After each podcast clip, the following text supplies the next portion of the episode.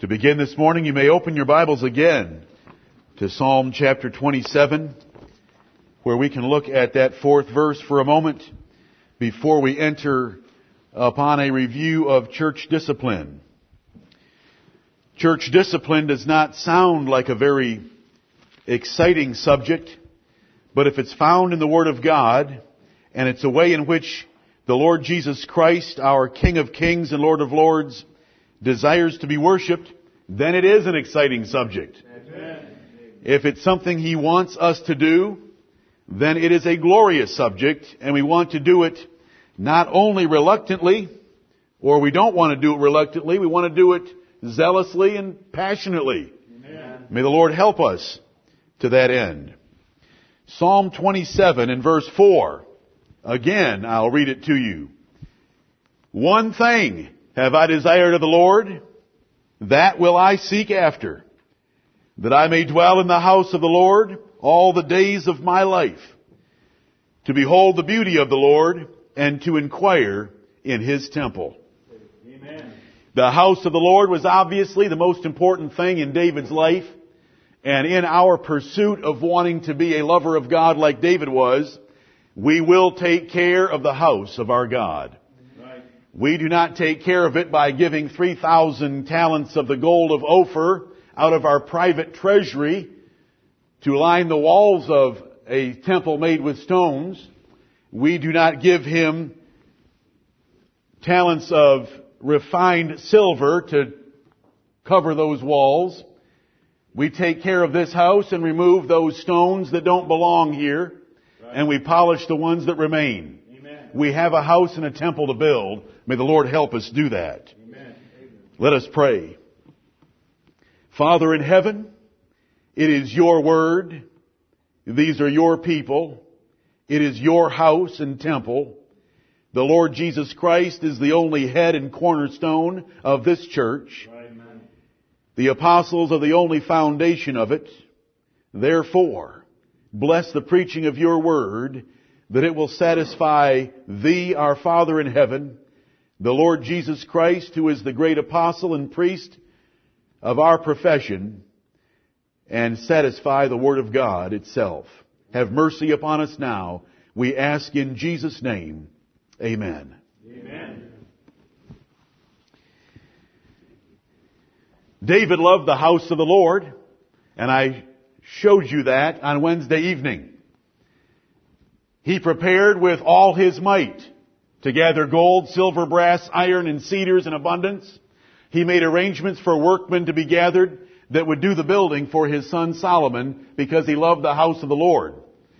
We do not build in the same way because God doesn't dwell in the New Testament in a temple made with hands.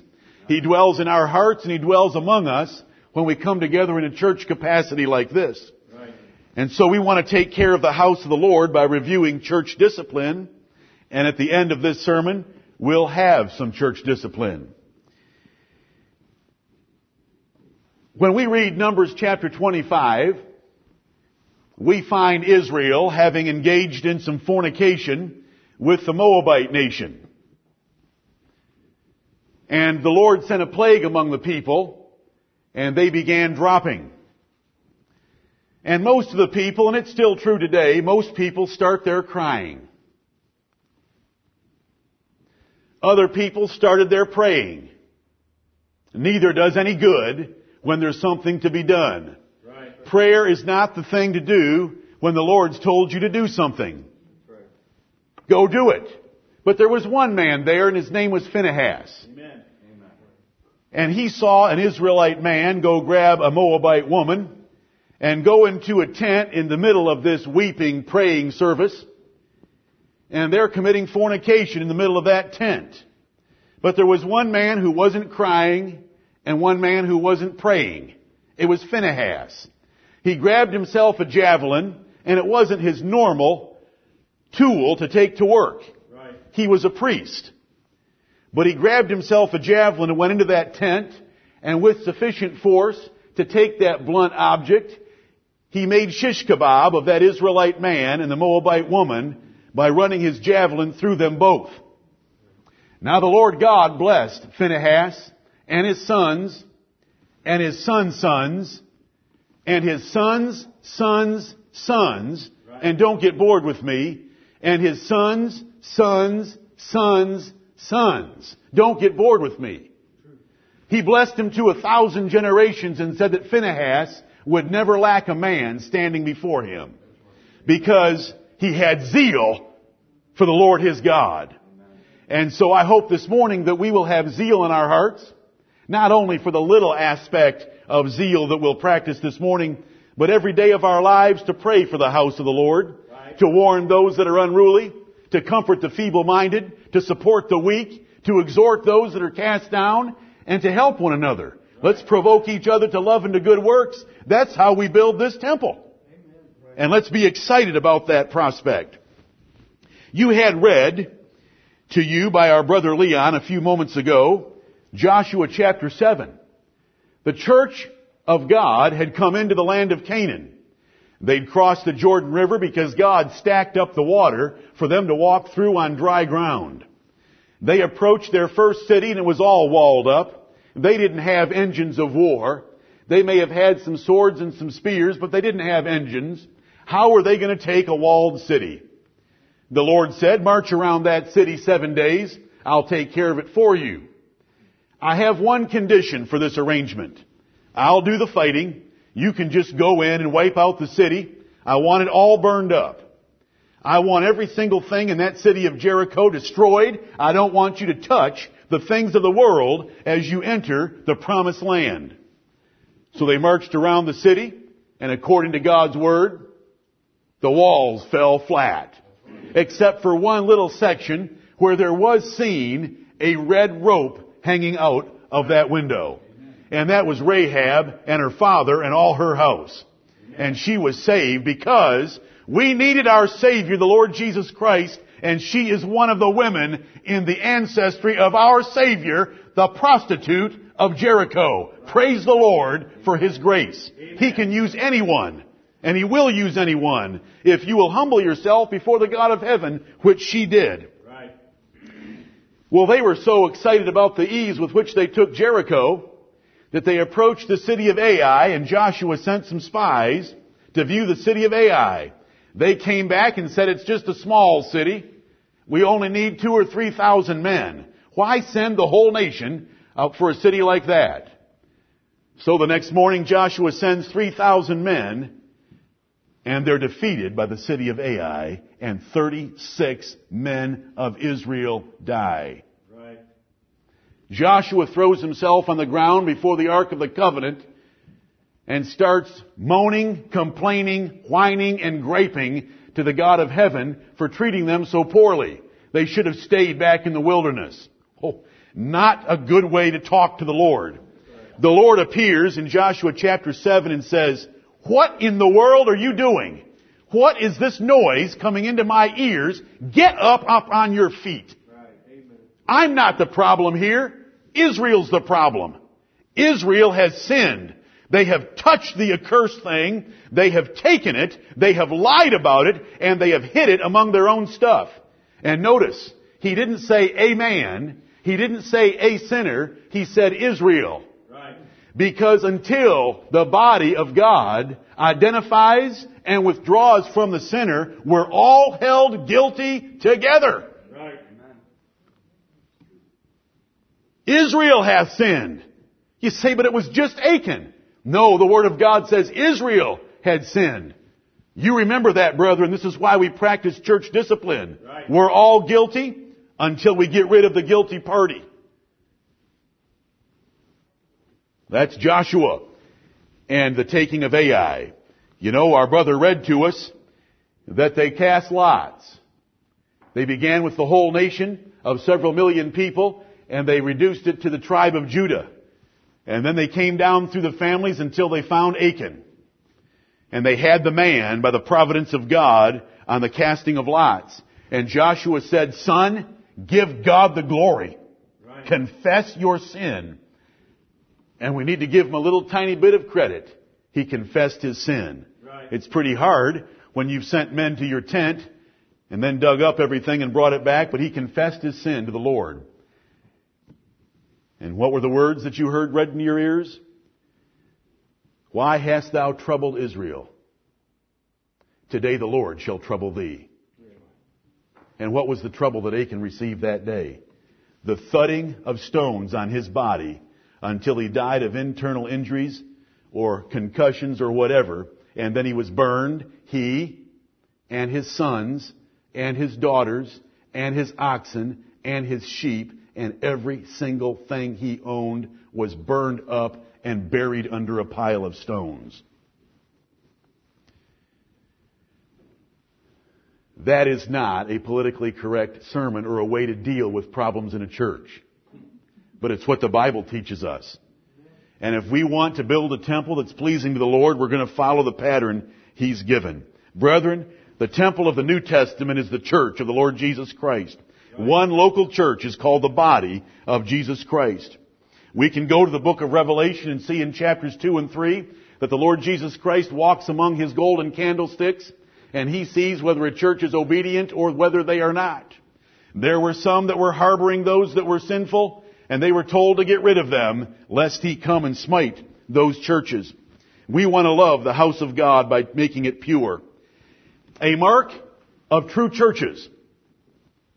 Now there are a number of marks that the Bible gives us that identify true churches from false churches. One of those is that they consistently and aggressively practice church discipline. Now by that one criterion alone, you reduce the number of churches in America to just a few that practice church discipline. Most churches don't do it. It doesn't make for an exciting service to have people being excluded and turned over to Satan for the destruction of the flesh. So it's not very common. Sometimes it involves family members, and oh, they get so upset when one of their family members needs to be put out because they're living wickedly. So in most churches there is no church discipline. And especially with the matter of forsaking the assembly of the saints. I've given you the statistics before. Let me briefly remind you. In the average Southern Baptist church, and we do, in certain respects, have to claim an ancient relationship to them.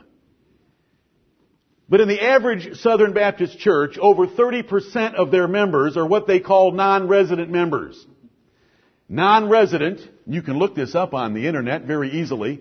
A non-resident member to the average Southern Baptist church means a member that we no longer know where they live, we have totally lost contact with them.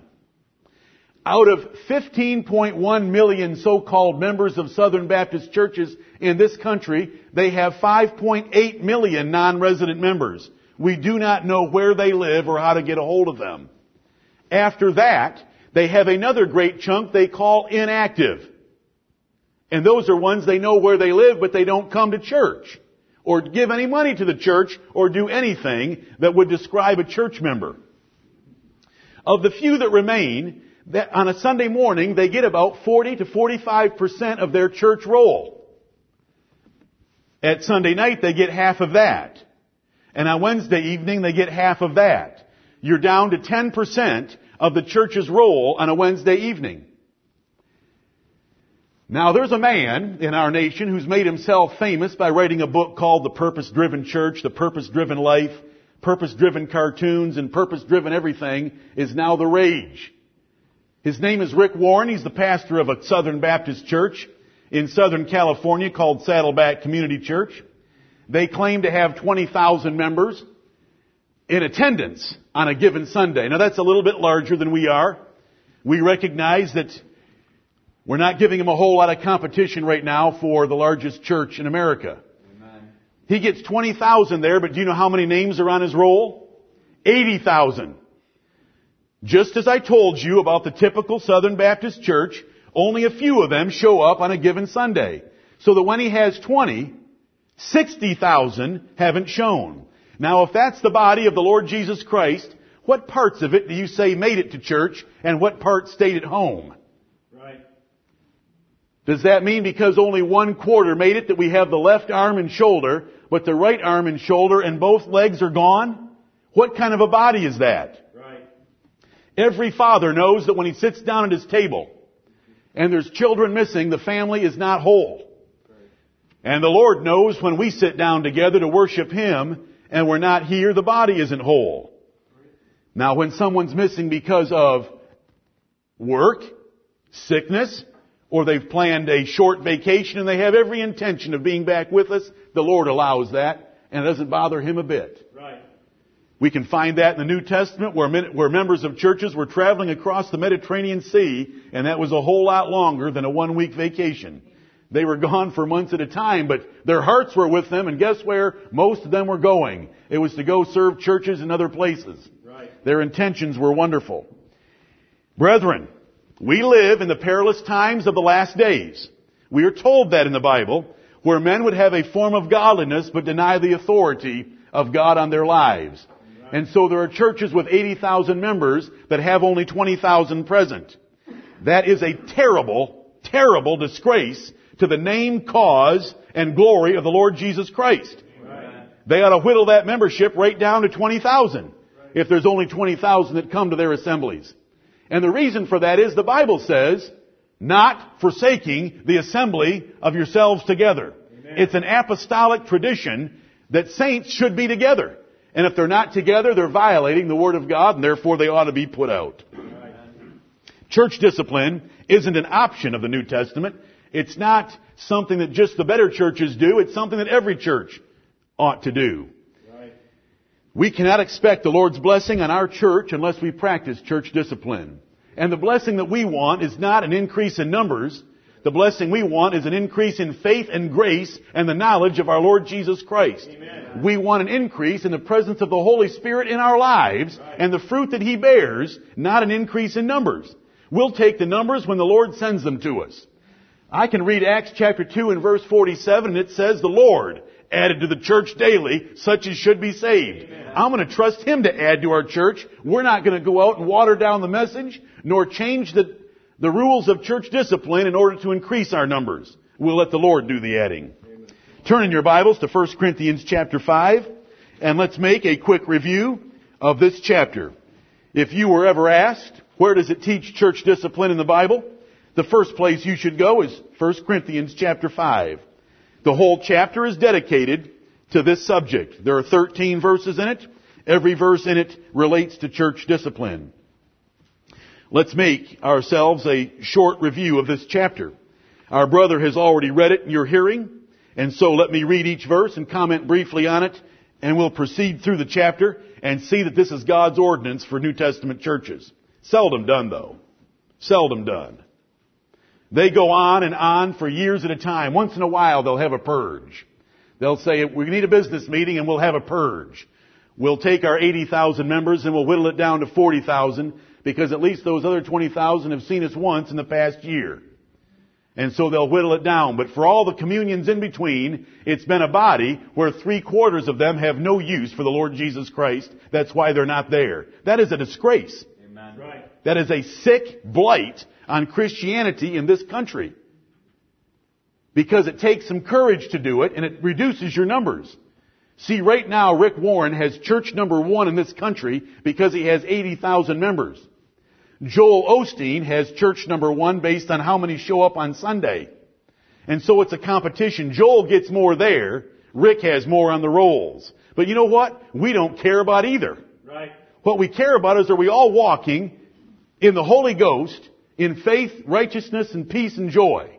Amen. Because that's how we're supposed to measure ourselves, not just mere numbers. If we were to add a, add a couple of rock and roll venues and some rap venues and some Hawaiian hula menus, venues or menus, whatever, it doesn't make any difference. You can choose what kind of music you would like. You know, we could increase our numbers.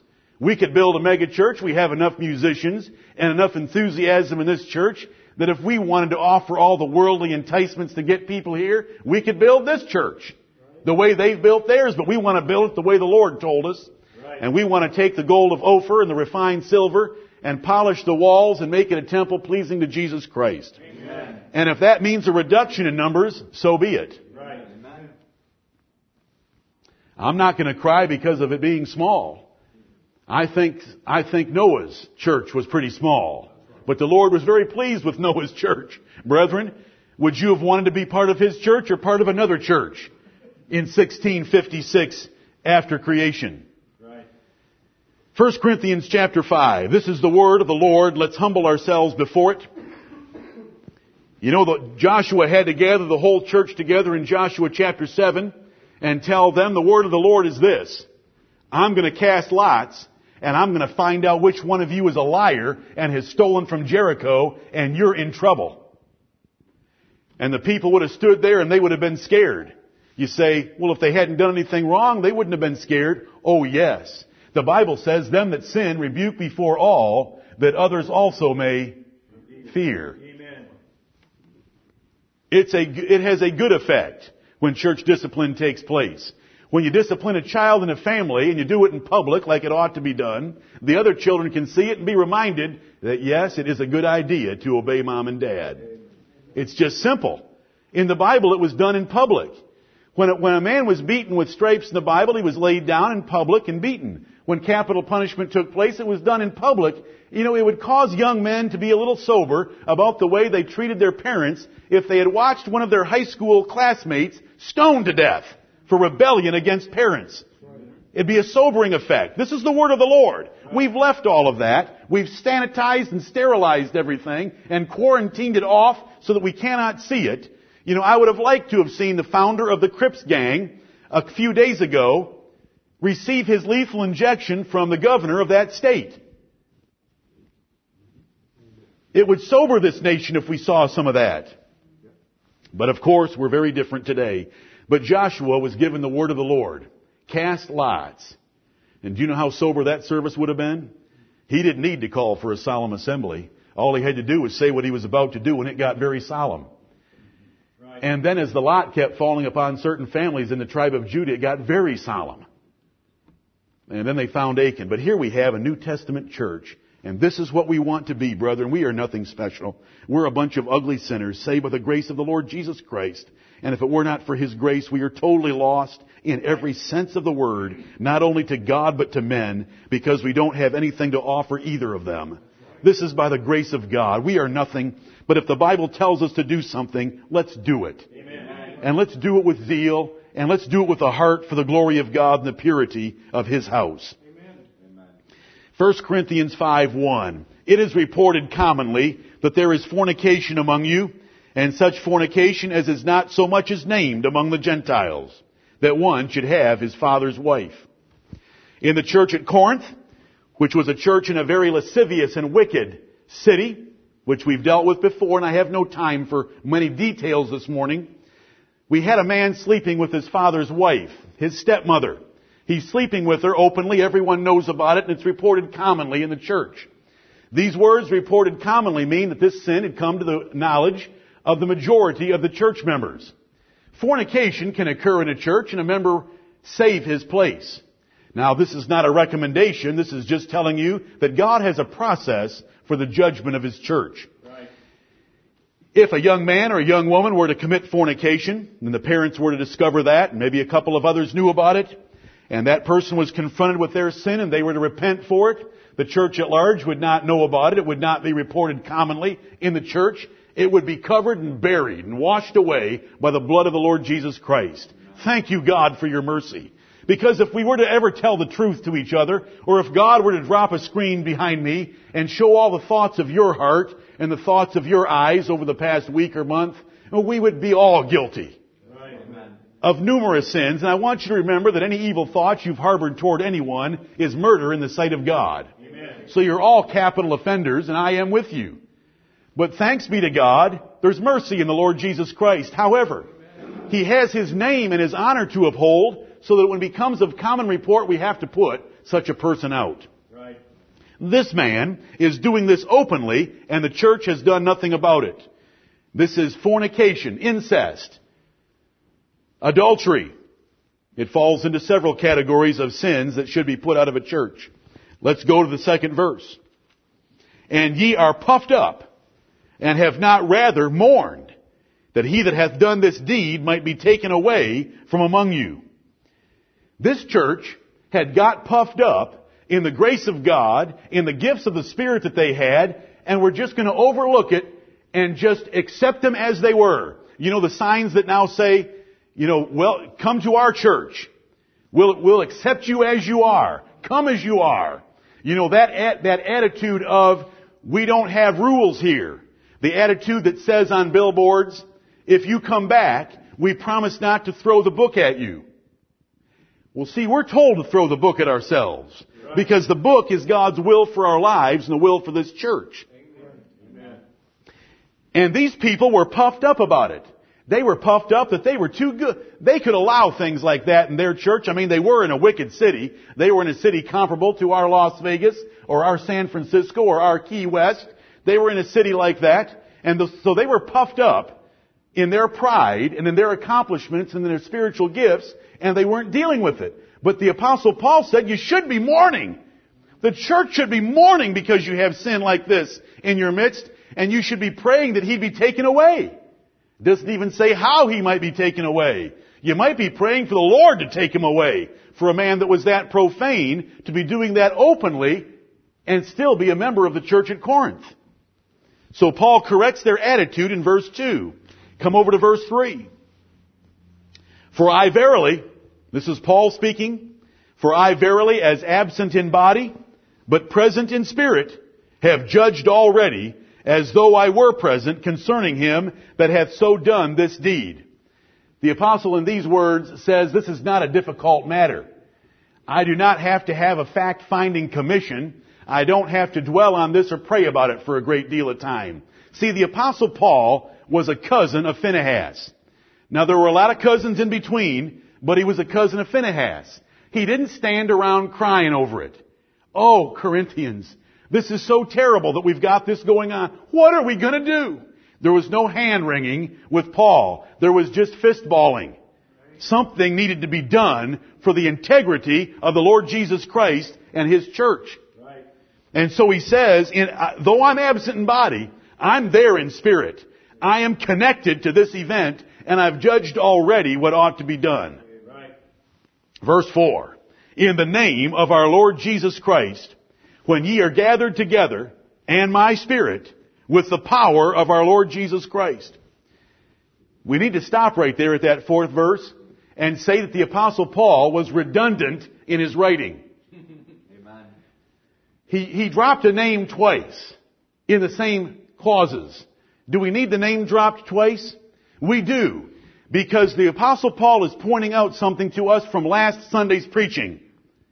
The head of this church is the Lord Jesus Christ. Amen. He is King of kings and Lord of lords. We are nothing but His servants. Amen. His pastor is nothing but an ambassador from Him. He is the King and all church discipline is done in His name, not in the name of the pastor and not in the name of the church. It's done in His name.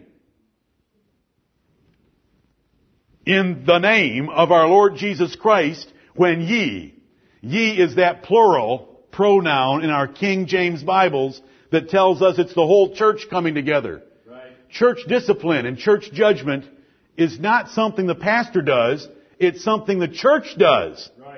The church does it. And they do it in the name of the Lord Jesus Christ. What gives a church the authority to say, you may not commune with us anymore? Is it our authority? Is it the pastor's authority? Is it the presbytery's authority? Is it the archbishop's authority? Is it the pope's authority? It's the authority of the Lord Jesus Christ. Amen. He's the head of our church and He's the cornerstone of it. He's the foundation. He's the beginning and the end of it. He's the Alpha and the Omega. All authority in the church is of the Lord Jesus Christ. But a church in the name of the Lord Jesus Christ, when they are gathered together in a public assembly, obviously implied here, can execute church judgment. They do not do it in private. They do not do it in a small meeting with the elders. They do it in a public assembly where they're all gathered together and they do it in Christ's name and His authority. This is the safeguard for the churches of Jesus Christ. Don't forget it. No pastor can ever exclude you. No group of elders can ever exclude you. It must be the action of the church. And then it must be in the name of the Lord Jesus Christ. The only way you can use His name legitimately is to do it according to the Bible. where he has written how it ought to be done. So the apostle says that they were to get together and do it with the power of our Lord Jesus Christ. Now this is not miracle working power, but this is the authority of the Lord Jesus Christ stating how his church was to be ruled. Verse 5, what they were to do. To deliver such an one unto Satan for the destruction of the flesh, that the spirit may be saved in the day of the Lord Jesus. The goal of church discipline is not to harm someone. The goal of church discipline is to save that person. And when we turn them over to Satan, it's not that we're casting a spell on them. It's not that we're practicing witchcraft in any way. We are removing them from the hedge that is about the church of Jesus Christ and putting them on the outside where they are uh, vulnerable to the devil to chasten them, chase them, and torment them so that their flesh might be destroyed. And do you know what your flesh is? And I don't mean your body. I mean your old sin nature. Right. That the spirit might be saved in the day of the Lord Jesus. Our goal is that when Jesus Christ comes, the person we put out would have been purged and purified by the church judgment and by what Satan does to them on the outside in causing them misery and pain that they would repent and humble themselves and be prepared to meet Jesus Christ. This is the reason we do it. It's not because we're mean. It's not because we're ugly. Well, we're, we're that. But this isn't why we do it. We do it so that we might save the person and that we might keep the church of Jesus Christ pure. There's two goals in mind. First, it's the glory of God. Second, it's the salvation of the individual. This is why we do it. Verse 6. Your glorying is not good. That glorying is the puffed up attitude of verse 2. They were so puffed up that God had blessed them with His Spirit above other churches. You know, it tells us that in chapter 1. That this church had more spiritual gifts than any other church. And so they were puffed up and glorying in the fact that God was blessing them while they had sin in their midst. Because He was trying them by the Word of God. Right. God will sometimes give you good results for bad means. Because He wants to see if you'll change your means to match the Word of God. Results don't prove anything. The Word of God proves everything. Amen. 1 Corinthians chapter 5 verse 6, your glorying is not good. Know ye not that a little leaven leaveneth the whole lump?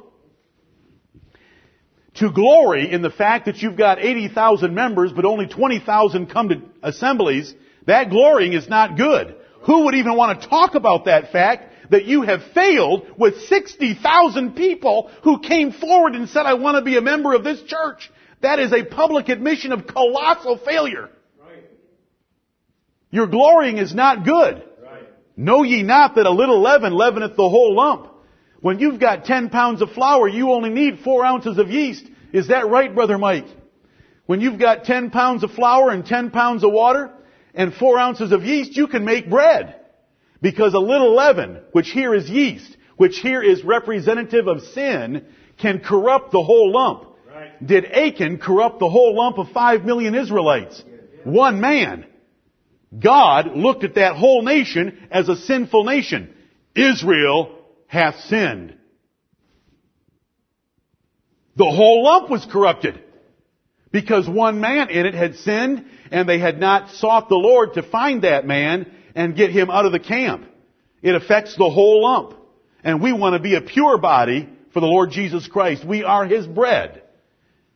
And we want to be a bread that is pure without leaven. And the leaven here is the leaven of malice and wickedness. It's the leaven of sin. Right. A little bit of sin in an otherwise good body affects the whole thing and changes it.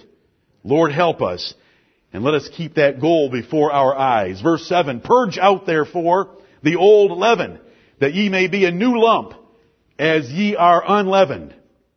For even Christ our Passover is sacrificed for us. Now verse 7 is saying this. You are an unleavened lump. You are an unleavened loaf of bread because Jesus Christ has washed away all our sins.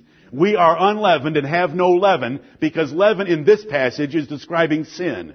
We are without sin legally because Jesus Christ has washed them all away. There, but when a member persists in sinning publicly, and it's of common report, and they're sinning against the Lord, not just personal offenses, but they're sinning against the Lord, we have leaven, and Paul is saying, purge out that leaven.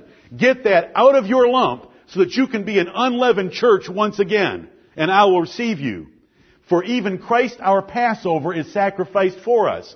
And he jumps further in his comparison. Jesus Christ is the fulfillment of the Old Testament Passover. For 2,000 years they killed a little lamb and a year old lamb and spread its blood on their door as a memory and ate a meal with that lamb and with unleavened bread because God passed through Egypt one night and slew the firstborn in every family.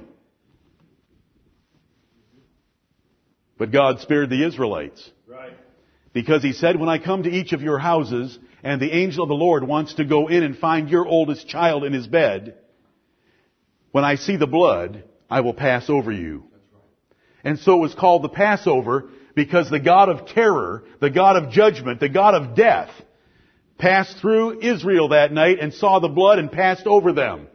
And when we stand before God in a day that is approaching rapidly, and the books are open and our sins are made known to the universe and to God Himself, He's going to pass over us because the blood of Christ will be over our door. Amen. The blood of Christ is over us because Christ, our Passover, is sacrificed for us.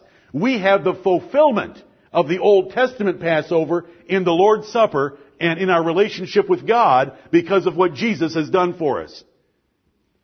And because of that, because our sins have been put away, we don't want to bring any back in with public sinning.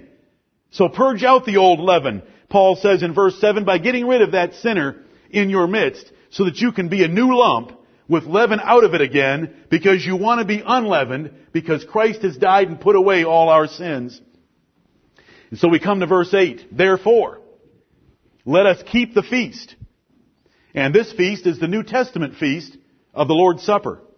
Therefore let us keep the feast not with old leaven, neither with the leaven of malice and wickedness, but with the unleavened bread of sincerity and truth. This is telling us that when we have the Lord's Supper, we want to do it with the church without publicly known sin. If there's sin that is commonly reported among us, we want to put it out. If it's private, listen, who hasn't sinned privately? But we don't bring that before the Lord, or there wouldn't be a communion service taking place in the world at any time. It's, it's sins that are commonly reported that we put out. And so the apostle says, therefore, since we are the fulfillment of the Old Testament Passover, since Jesus Christ has died and put away all the leaven, since he wants a new lump without leaven or without sin, therefore let us keep the feast, the Lord's Supper, not with the old leaven, neither with the leaven of malice and wickedness, no sin, but with the unleavened bread of sincerity and truth. Is every member publicly known for being sincere and truthful? As a general rule, as the, major- the opinion of the majority, is that what they're known for? That's what the apostle is telling us we want to seek, so that we can give the Lord a new lump without the leaven of sin in it. And so those two verses tell us in figurative language, tell, told the Corinthians in figurative language what they were supposed to do. They were to put that sinner outside of their feast. They were to get him out of the communion of the church. They were to get him out of the fellowship of the church. Then we come to verse 9, and Paul explains this a little further. I wrote unto you in an epistle not to company with fornicators. He had written them another epistle before this, but notice it's not inspired scripture, is it? Because it wasn't collected along with the other books of the New Testament. But he had written them an epistle and told them, and remember what city they were living in? Corinth. The Vegas, the San Francisco, the Key West, and other cities in our nation of that time. He said, I wrote unto you not to company with fornicators. You Christians, as you conduct your lives in the city of Corinth, which is a wicked city, you stay away from public fornicators. You don't have a right to be living and socializing with them because it's a stain in the gospel to show you're approving them by your friendship with them. I wrote to you telling you not to do that. Verse 10, he puts a limit on it, however, and says, but yet not altogether with the fornicators of this world, 1 Corinthians 5.10, or with the covetous, or extortioners, or with idolaters, for then must ye needs go out of the world. When I wrote to you, Paul is saying to the church at Corinth, and I told you not to company with fornicators, I didn't mean that you couldn't have any incidental or necessary interaction with them, because if I had meant that, then you would have to go out of the world. You would have to go live on an island someplace or out in the wilderness someplace, and I never intended that. You can work beside them because you need a job. You can go to their grocery stores and buy your food because you need something to live on. But don't go socializing with them because we don't have anything in common with public fornicators of the city of Corinth. Notice the sins that he lists together. Aren't you offended this morning that he would list fornicators along with covetous? If you've ever desired something that God hasn't given you, then you're equal to the fornicator that was committing incest with his stepmother in the church of Corinth. Right. The Lord doesn't know the difference.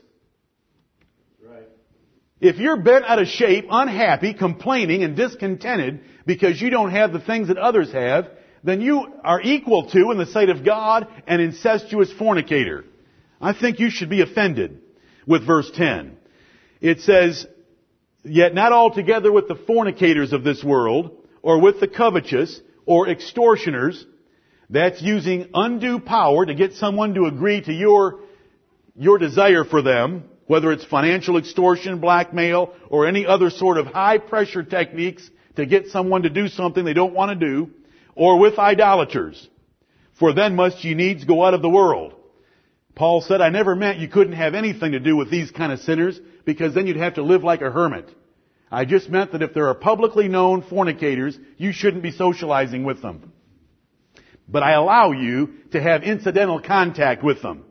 Then he comes to verse 11. But now I have written unto you not to keep company if any man that is called a brother be a fornicator or covetous or an idolater or a railer or a drunkard or an extortioner, with such an one, no, not to eat.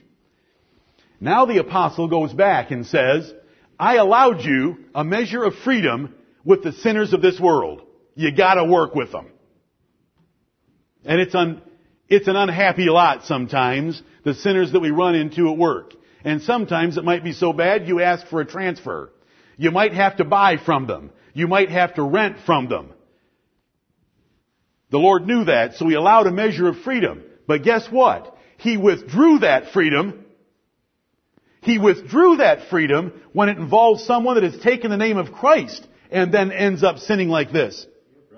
That liberty you have with the fornicators of this world, you do not have with a brother that is a fornicator. He is to be shunned. He is to be avoided. He is to be marked and avoided. Now here he sticks in a railer in this list. A railer is someone who calls people names. He rails on them with critical and negative and harmful language. And so he sticks that in, and it sticks in a drunkard. If a brother is a drunkard or commits any one of these sins, we're not to have any company with him. Not even the company that we would allow ourselves with the same kind of a sinner in the world. And then he says, with such an one, no not to eat. With such an one. That means with any one that sins like this. The word such is a demonstrative word that means in this manner, or of this character, or of this type. And so we have the word such. And if we take this verse, 1 Corinthians 5.11, with its word such, and we go over to 1 Corinthians 6, 9 through 11, we have another list with the word such. And if we go to Romans chapter 1, and if we go to Galatians chapter 5, we end up with a master list of around 45 sins that God himself lists as cannot inherit the kingdom of God and are all of the same character. Right. Now you may be able to rank sins. You probably have a neat little mechanism in your mind that says very bad. And then there are sins that are bad, and then there are sins that are not so bad. But see, God doesn't have a list like that. Right. His list puts together things that we don't like to see together. We don't like to see fornication along with jesting. How can jesting be equal to fornication?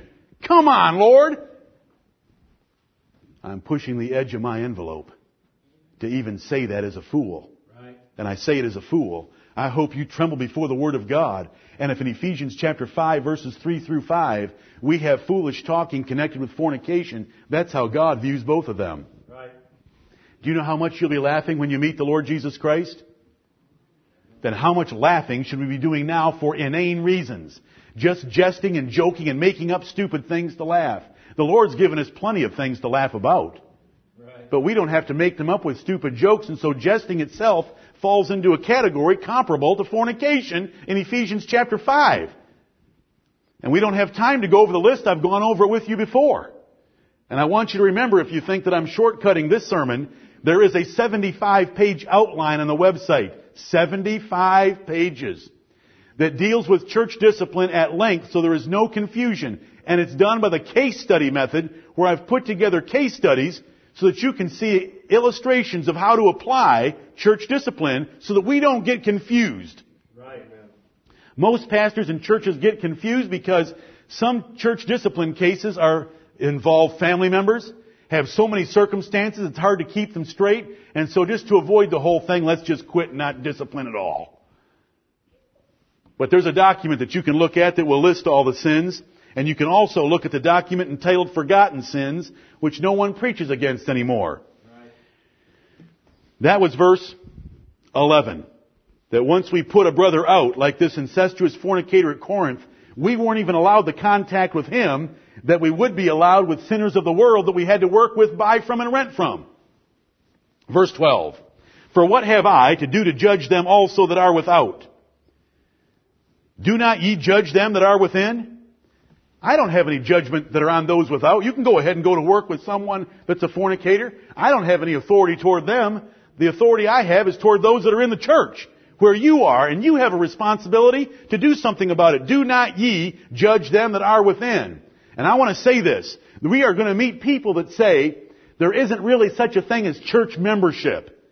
Because today there is such a revolt against authority that there are many people that don't think there is such a thing as church membership. We're all members of the body of Christ. But there is such a thing as church membership. Right. It is a commitment for us to love and to serve and to be and to meet with one another on a regular basis and to worship the Lord together. We have obligations toward the people in your pew and they have obligations toward you. But when they say that, you can come right here to 1 Corinthians chapter 5 in this 12th verse and it says very plainly that there are some within and there are some without. What makes that difference? Church membership does. Right. Church membership, where we're committed to each other. Amen. Do not ye judge them that are within. Paul uses the word without and he uses the word within in verse 12, which makes a distinction between being a church member or not being a church member. The reason that there are, there are a large number. People love these little home churches where there's no membership obligations. There's no one in authority. You have no duties. You have no responsibilities. You can live any way you like. And it, and it has affected many churches. They practice open communion. You can float into most churches and practice communion and nobody there knows what kind of a life you're living because the whole world of Christianity has watered down everything the Bible teaches so that there's no obligation or authority anymore. Live any way you want. You love Jesus, that's good enough for us. The love of Jesus is shown very simply. Jesus said, if you love me, you'll keep my commandments. Amen. And so that's how we have to define the terms. Verse 13, but them that are without God judgeth. Corinthians, you're responsible to judge them that are within. God will take care of those that are without. And here's the concluding sentence, and it starts with therefore, the apostle Paul, the judge in this matter, representing the Lord Jesus Christ, the supreme judge of all, gives this order. Therefore, put away from among yourselves that wicked person. You have an assembly with my spirit, get everyone together, and in the name of the Lord Jesus Christ, put that fornicator out. Then you can have communion. And it'll be without the leaven of sin. Turn to 2 Thessalonians chapter 3. 2 Thessalonians chapter 3. I'm going to ask a question for you that I hope you're asking me in your heart. In that list of 45 sins, is not attending the assemblies part of that list of 45 sins? No, it isn't. If you take 1 Corinthians 5, compare it to Romans 1, compare it to 1 Corinthians 6, compare it to Ephesians 5, and compare it to Galatians 5, you get a list of 45 sins, but not one of them is forsaking the assembly. There's another route for adding in forsaking the assembly.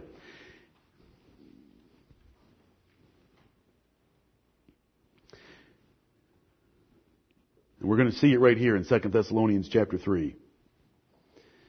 We had this passage read to us just a few moments ago. Verse 6, Now we command you, brethren, in the name of our Lord Jesus Christ, that ye withdraw yourselves from every brother that walketh disorderly, and not after the tradition which ye received of us. Notice, brethren, we command you. This is an apostolic command that ought to be done in churches that when a brother, a single, we've got the church against an individual who is not walking orderly. He's walking disorderly. He's not following the orders of the apostles of the Lord Jesus Christ. That church ought to come together again in the name of the Lord Jesus Christ. Not in Paul's name, not in a pastor's name, not in a committee's ruling, but in the name of the Lord Jesus Christ, withdraw yourselves from every brother that walketh disorderly and not after the tradition which he received of us. Now in this place, there's no list of sins like fornication, drunkard, railer, extortioner, or idolater like we had in 1 Corinthians 5. Paul just says, our tradition. Whatever we apostles practiced, whatever we apostles taught, that has to be enforced. And we command you to enforce it. And any brother that does not walk according to the apostolic pattern of things is disorderly and you are to withdraw yourself from him. Now if we read through this chapter from verse 6 down to verse 15, what is the sin that is here in this chapter? Not working. Not being a hard worker. Being a busybody. Ending up eating other men's meat and bread instead of working for it himself. That's the whole, verse 14 takes up the judgment again. Verse 6 starts that we command you to withdraw yourself. Verse 14 says it again, and the verses in between are not working hard enough. Now that's not one of the 45 sins. This is an apostolic pattern. Lazy men God hates in both testaments. And if this was preached from pulpits and practiced, you wouldn't need a welfare system because the church would require men to work and provide for their families. Do you know what the Bible says? If a man does not provide for his own, especially those of his own household, he has denied the faith of the Lord Jesus Christ and is worse than an infidel. He's worse than a man that goes and joins Muslims.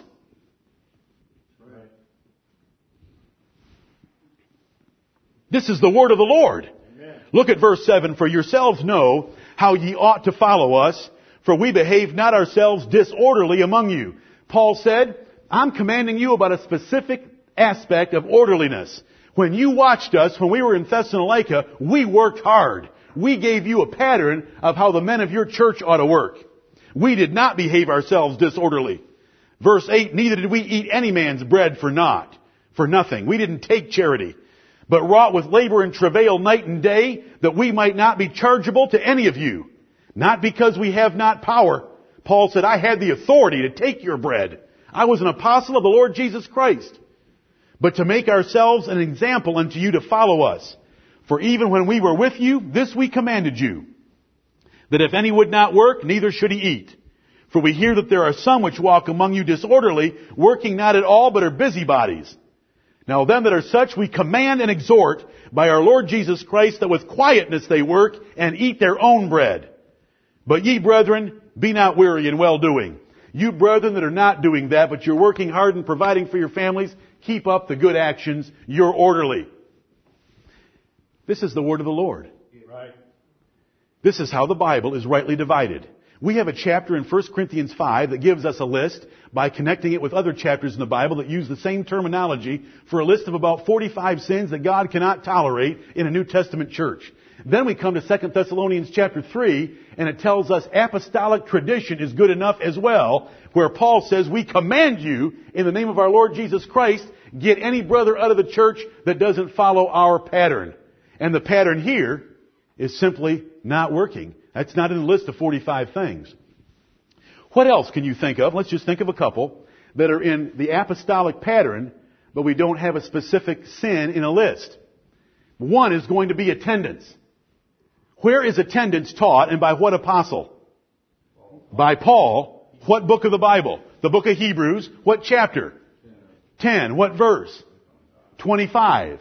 Not forsaking the assembling of ourselves together as the manner of some is. And you know, we live in a generation like that where the manner of many is to come to church whenever they feel like it. 30 times a year, 40 times a year, once a year on Easter. That is not the apostolic manner. Amen. And if you're not doing it the apostles' way, Paul would say, we command you in the name of the Lord Jesus Christ to withdraw yourselves from such a disorderly brother. If a woman in here were to get her hair too short and try to act like a dyke, we're going to exclude her. If a man in here gets his hair too long and tries to act like a woman, we're going to exclude him. On what basis? Because it's Paul's pattern, because he said a woman ought to have long hair because it's her glory. And a man ought to have short hair because it's a shame for a man to have long hair. So if Paul said that, the apostle of the Lord Jesus Christ, we want to enforce it under this chapter that the tradition of the apostles is sufficient for keeping the church of Jesus Christ pure. Amen. We're not going to allow the sexes to be mingled, mixed, and perverted in our church, God helping us. Right. This passage is dealing with just the fact that some men were not working. And it comes to verse 14, it says, If any man obey not our word by this epistle, and what's the word? To work hard and to earn their own bread. If any man obey not our word by this epistle, note that man and have no company with him, that he may be ashamed. Church discipline is to shame someone for their sinfulness. Yet count him not as an enemy, but admonish him as a brother. We don't treat them like we, like the world would treat an enemy. When we meet them, we still pull them aside and say, listen brother, have you repented yet? Are you going to do what's right or not? We don't totally cut them off and treat them like dirt. We treat them like what they are, a brother that is a public sinner. So there has to be a difference drawn to leave them ashamed, but at the same time we're willing to help them if we see any sign of their recovery. Right. This is the word of the Lord. Amen. Every man with the heart of Phinehas or David, these matters of church discipline are not difficult. If you love the house of the Lord, we, we practice church discipline for two reasons to keep the church of God pure so that we don't have Achans and to save that sinning person or persons that they might be recovered in the day of the Lord Jesus Christ.